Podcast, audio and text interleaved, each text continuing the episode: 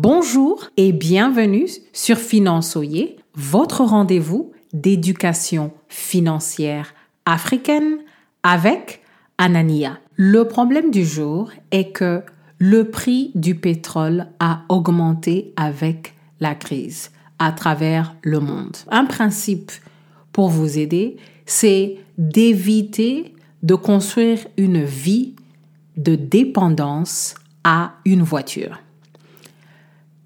Voici ce qu'il faut faire concrètement.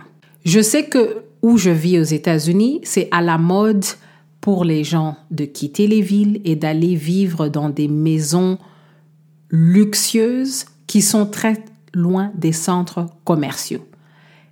C'est à la mode, mais c'est dangereux parce que chaque fois que le prix du pétrole flambe, c'est un problème. Donc, soyez stratégique.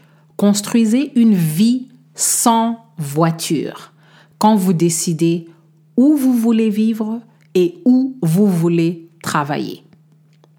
La deuxième chose à, à considérer, c'est que vous devez quitter les faubourgs pour vous rapprocher des villes si vous devez être près des centres économiques du pays. Parce que si vous devez travailler dans une industrie qui est à Paris, qui est à New York, qui est à Toronto, si vous vivez trop loin, vous êtes obligé d'être dépendant de votre voiture pour avoir accès aux opportunités d'emploi, par exemple, ou les opportunités d'aller faire des formations à une conférence, à une université. Ça devient très compliqué quand vous devez sauter dans votre voiture pendant 2, 3, 4 heures pour faire quoi que ce soit. La troisième chose à laquelle il faut penser, c'est que une vie configurée pour ne pas être à la merci du prix du pétrole va être moins chère. La question du jour est, avez-vous construit votre vie autour d'une voiture?